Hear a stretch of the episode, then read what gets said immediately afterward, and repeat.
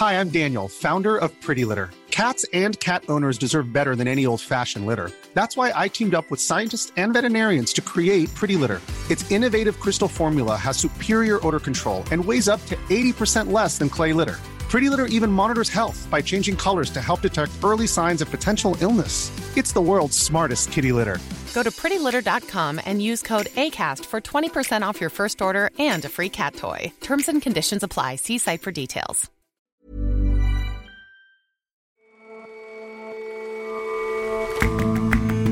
Hello and welcome to The Intelligence from The Economist. Today from London, I'm your host, Jason Palmer. Every weekday, we provide a fresh perspective on the events shaping your world.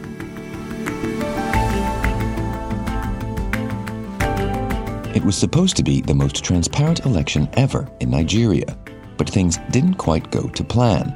We look at the outcome and why it's likely to be challenged in the courts.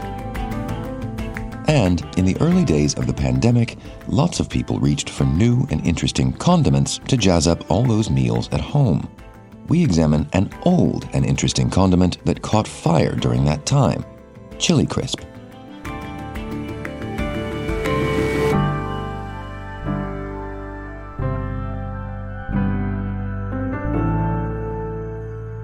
First up, though.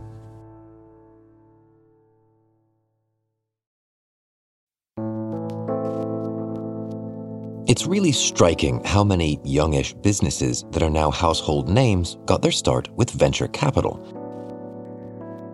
Snap, Uber, WhatsApp, Alibaba, Facebook, Airbnb, the list is enormous and pretty techy. Those vast injections of financing for new business ideas have kind of altered what people expect from startup companies. It wasn't about early profits from the better mousetrap. It became cutthroat stuff of grabbing market share and winner-takes-all, cash-splashing battles. The returns, they could come down the line after the winner had taken all. But times are changing, belts are tightening, and some kinds of startups might not find the backing they might once have counted on. There have been lots of VC-funded companies that went bust last year, and so it's starting to feel a bit like a venture capital winter. Guy Scriven is our US technology correspondent. The amount of funding that's going into venture capital, that's come down by about a third in the past year. If you look at the NASDAQ index, which is compiled of lots of tech companies which are listed, it had one of the worst years on record last year. What you've seen also is that valuations are dropping as well. So between the end of 2021 and 2022, the average value of listed stocks in America dropped by about 2/3. And you saw a similar decline in the private market as well. So later stage private firms, so firms which might go public in the next 2 or 3 years, their value fell by about half over that same period.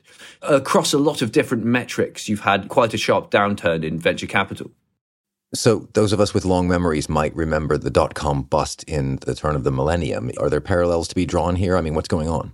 Yes, there are parallels to be drawn, though it's not quite as bad as the dot-com bust. If you look at the performance of startups today, they probably have stronger balance sheets compared with the dot-com bust era companies. So the problem today is you had this enormous kind of bull run in venture capital where a huge amount of money flocked into the industry.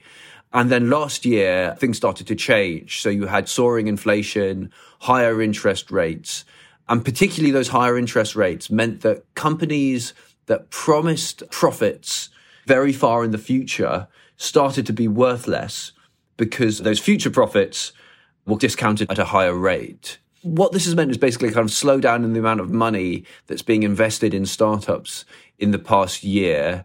And you've seen other signs that the venture capital market is suffering as well. Mega rounds, which are rounds in which startups have raised more than $100 million, fell by about 70%. And the creation of unicorns, which are startups valued at more than $1 billion, fell by even more. They fell by 86% last year. So you've had quite a sharp contraction all across the venture capital market.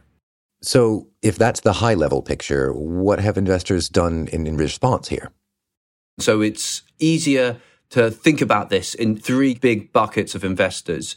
One bucket is the conventional venture capital investors. And so that includes firms like Sequoia and Andreessen Horowitz. Another bucket is the hedge funds who invest in stock markets as well and lots of other assets, but also have an interest in venture capital investing. And that includes big firms like Tiger Global and Coatue. And then a third bucket that's worth thinking about is the sovereign wealth funds. So these are state-backed funds, which are enormous and also invest in lots of different assets, but do some investing in venture capital too. And all these different types of venture capital investors have slightly different incentives and motivations and have done slightly different things. Well, take us through what each of those groups of investors is doing. Across the board, you can say that they have all slowed investing and pulled back from startups to different degrees over the past year. The ones that have pulled back the most are the hedge funds. They've, in some cases, almost completely left the venture capital markets. If you look at the conventional venture capitalists, they have also slowed a bit, but they are also focusing on early stage investing. So investing in very young companies as opposed to investing in companies that are likely to go public in the next couple of years.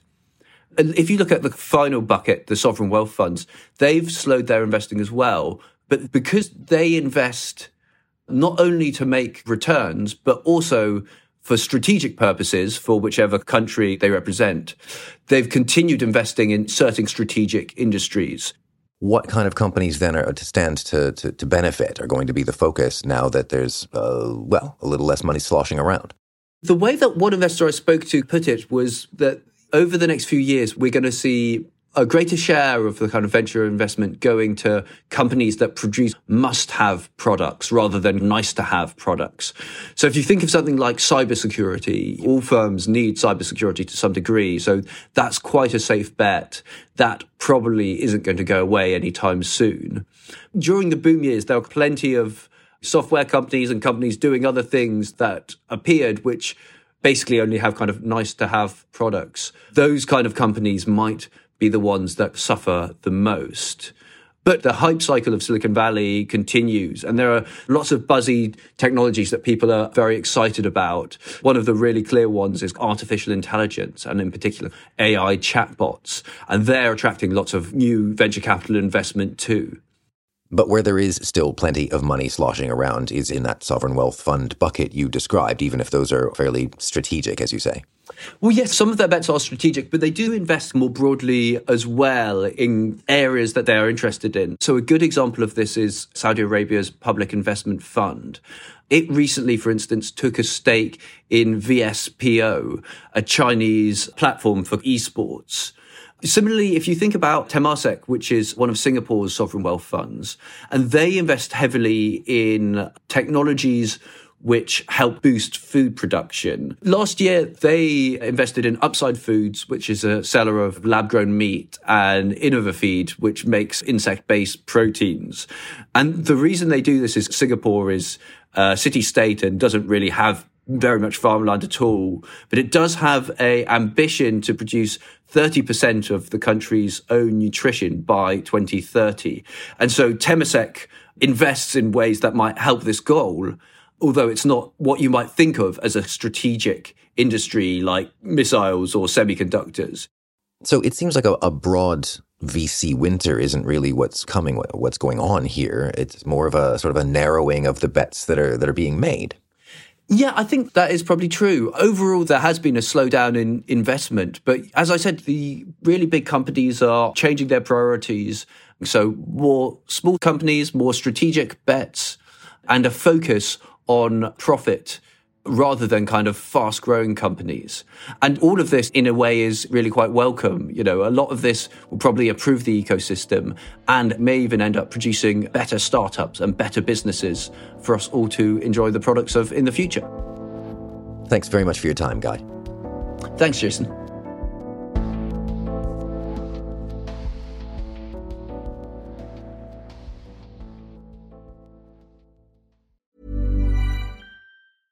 Ryan Reynolds here from Mint Mobile. With the price of just about everything going up during inflation, we thought we'd bring our prices down. So to help us, we brought in a reverse auctioneer, which is apparently a thing. Mint Mobile Unlimited Premium Wireless. How to get 30, 30, how to get 30, how to get 20, 20, 20, how to get 20, 20, how to get 15, 15, 15, 15, just $15 a month?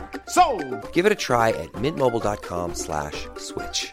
$45 up front for 3 months plus taxes and fees. Promo rate for new customers for limited time. Unlimited more than 40 gigabytes per month. Slows full terms at mintmobile.com.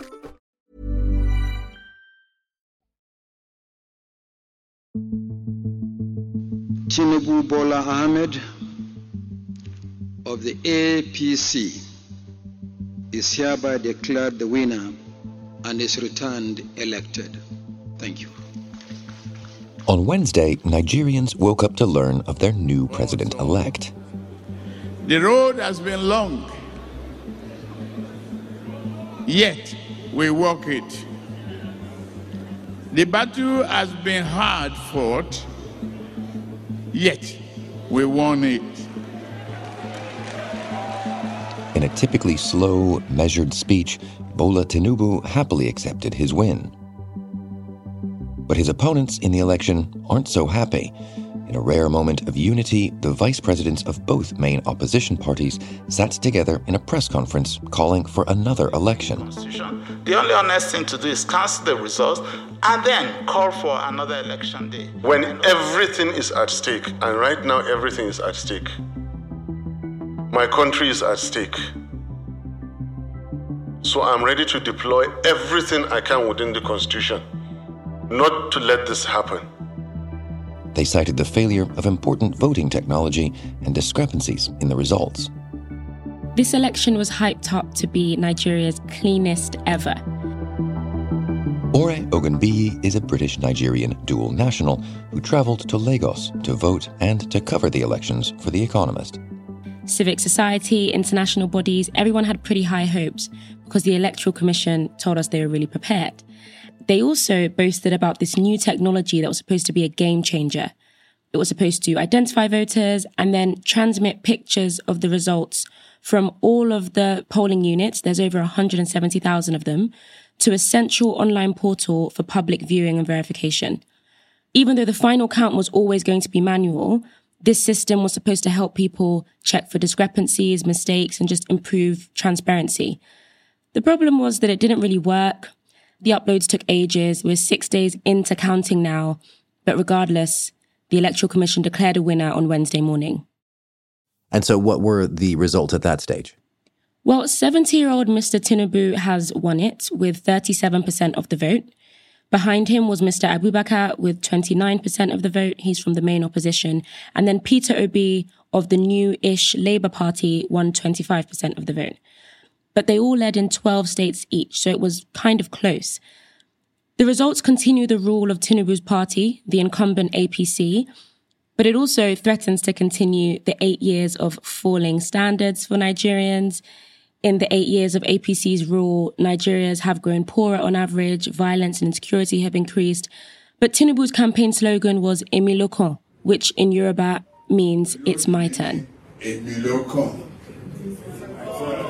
It's my turn.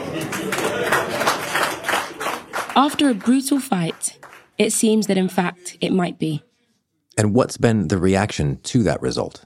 Well, Peter Obi's Labour Party is declaring that they've won. And I assure you that good people of Nigeria that will explore all legal and peaceful action to reclaim our mandate. We won the election, and we'll prove it to Nigerians.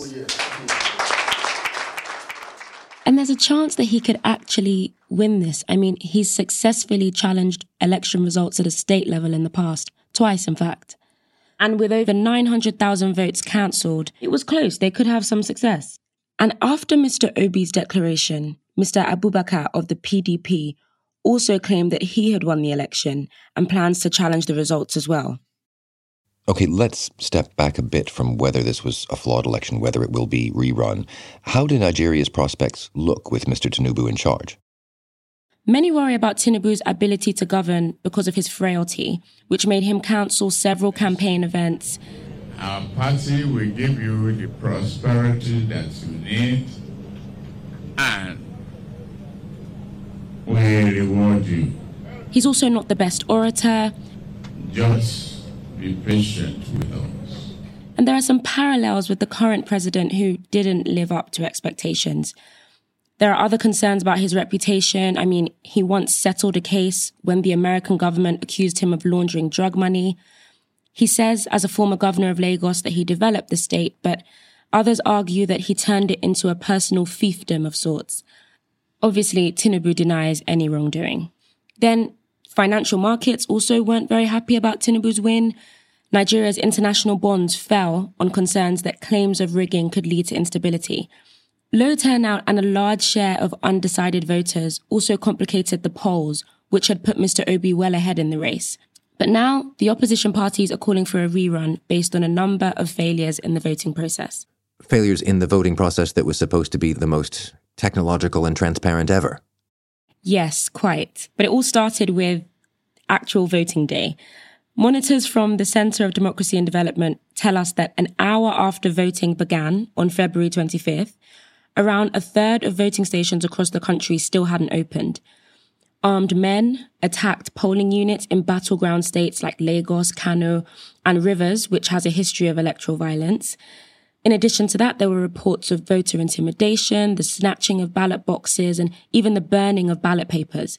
So all of this impacted already low turnout, with less than 30% of eligible voters actually casting their ballots. In other states, tens of thousands of votes were rejected due to apparent overvoting at polling units.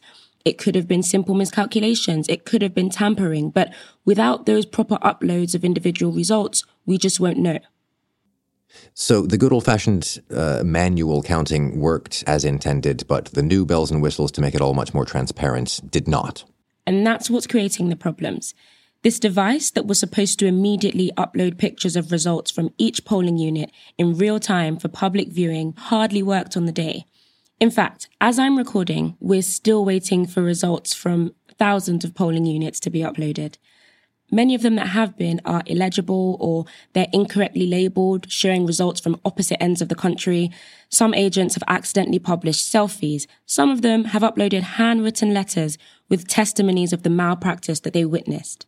It was just a big mess. And so in that sense, those opposing this result have some grounds for doing so, it sounds like. Well, yes, I think so, Jason. The Electoral Commission has taken responsibility for the glitches, but regardless, the delays have really raised suspicions. Many of the allegations of foul play are not without evidence. The Electoral Commission officials repeatedly promised that where there are discrepancies, manual tallies of results would be corroborated with the digital uploads. It was promised as an anti-rigging failsafe, but these delays, these incorrect uploads, or in some cases, uploads of handwritten forms that have clearly been scribbled over or rewritten in some kind of way have brought on questions. Unhappy voters are flooding social media with pictures of results announced at their own polling stations, attempting to point to discrepancies with the results announced at higher levels. At one collation centre in Lagos, a Labour Party official complained that her colleague signed the results at gunpoint. In Rivers State, the returning officer paused the count after receiving death threats, but the results were announced anyway. The opposition will almost certainly be taking these results to court, in spite of fears that the judiciary could be compromised. Evidence from social media and reports from international observers could be particularly crucial, and some very close results are inevitably going to come into question. In addition to having the highest number of votes, Tinubu needed at least 25% of the vote in at least 25 states to win outright. In at least 3 of these states, he scraped that threshold with only 1%. And so those close calls are probably going to be subject to a lot of scrutiny. And so looking at this from a higher level, what do you think all this means for the country? Well, there were fears about violence, but those haven't really materialized yet. The Labour Party has clearly called for peace. Personally, I still have a lot of hope for the country and even the judiciary. But for a lot of people, this process and this result has been really disheartening. The Labour Party is convinced that this next government won't really have a mandate. They refuse to upload results. They refuse to refer to IREF just for them to defeat us. It took a serving government, illegality and constitutional breach to defeat Peter Obi and my humble self. I tell you, we're winners. And a victory perceived by some to be illegitimate does put Tinubu on shaky ground. The opposition parties are clearly well supported. The country is really divided, shown by how the votes were split. And it doesn't help that Tinubu himself has a reputation for being a self-interested kingmaker, desperate for his own turn. So yes, it seems that he's got it, but there's still a sense that the battle here is not quite won. For some, anyway. Thanks very much for your time, Ore. Thanks for having me, Jason.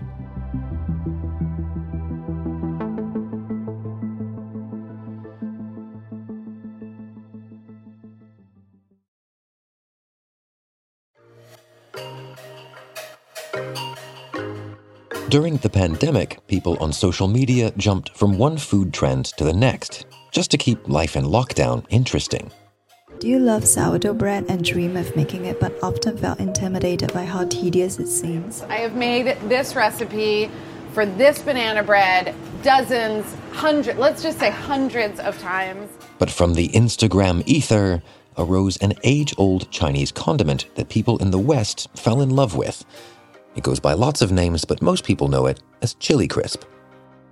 Chili crisp is a glowing, rusty red oil, and it's filled with bits of chili, often Sichuan peppercorns, and also it's heavy with crispy fragments of garlic and shallots. And then it can include other ingredients like fermented black beans and sesame, which are all mixed together to form this delicious condiment, which has really become the sauce of the moment. Josie Delap is our Middle East editor and writes about food for The Economist. And the place that it has secured in lots of people's fridge doors tells you a story about how foods become fashionable. So talk me through chili crisp. It's not a new thing. No, chili crisp is not new. In China, they've been eating varieties of the stuff for centuries.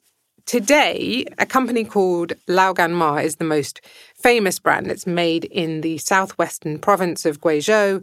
And it started in 1989 when a woman called Tao Huabi started selling noodles which were coated with this sauce.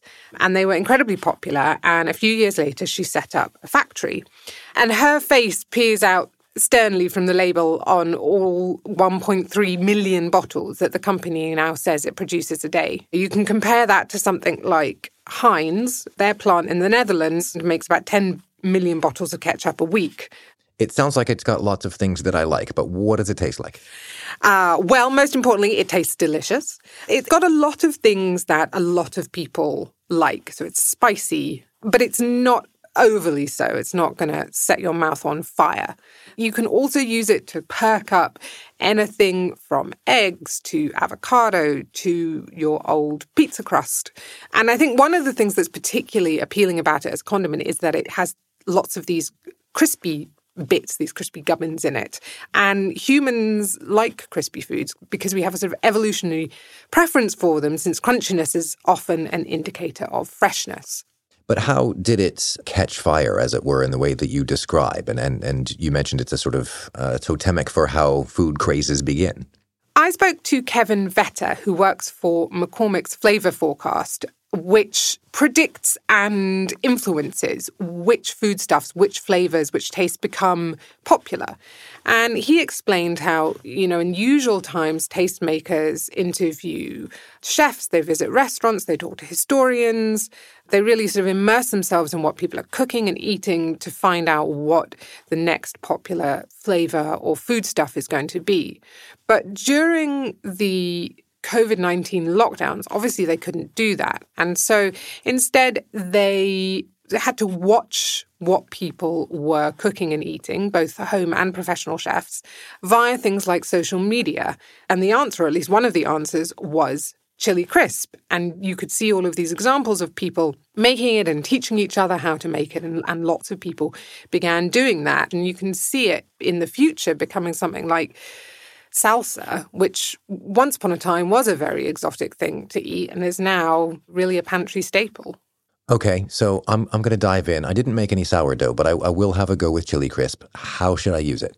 best way in, if you're going to go for something incredibly simple and quick, is on top of fried eggs on toast. All of this crunchy, crispy stuff that comes with the chili oil to put on top of that. And I think it's that contrast that works so well.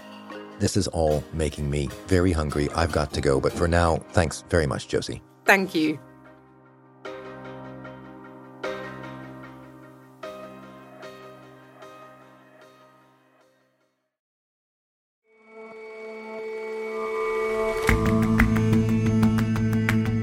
That's all for this episode of The Intelligence. The show's editors are Chris Impey and Jat Gill. Our deputy editor is John Joe Devlin, and our sound engineer is Will Rowe. Our senior producers are Sam Westron and Rory Galloway. Our creative producer is William Warren. Our producers are Alize Jean-Baptiste and Kevin Caners, and assistant producer Barclay Bram, with extra production help this week from Maggie Khadifa and Emily Elias. We'll all see you back here on Monday.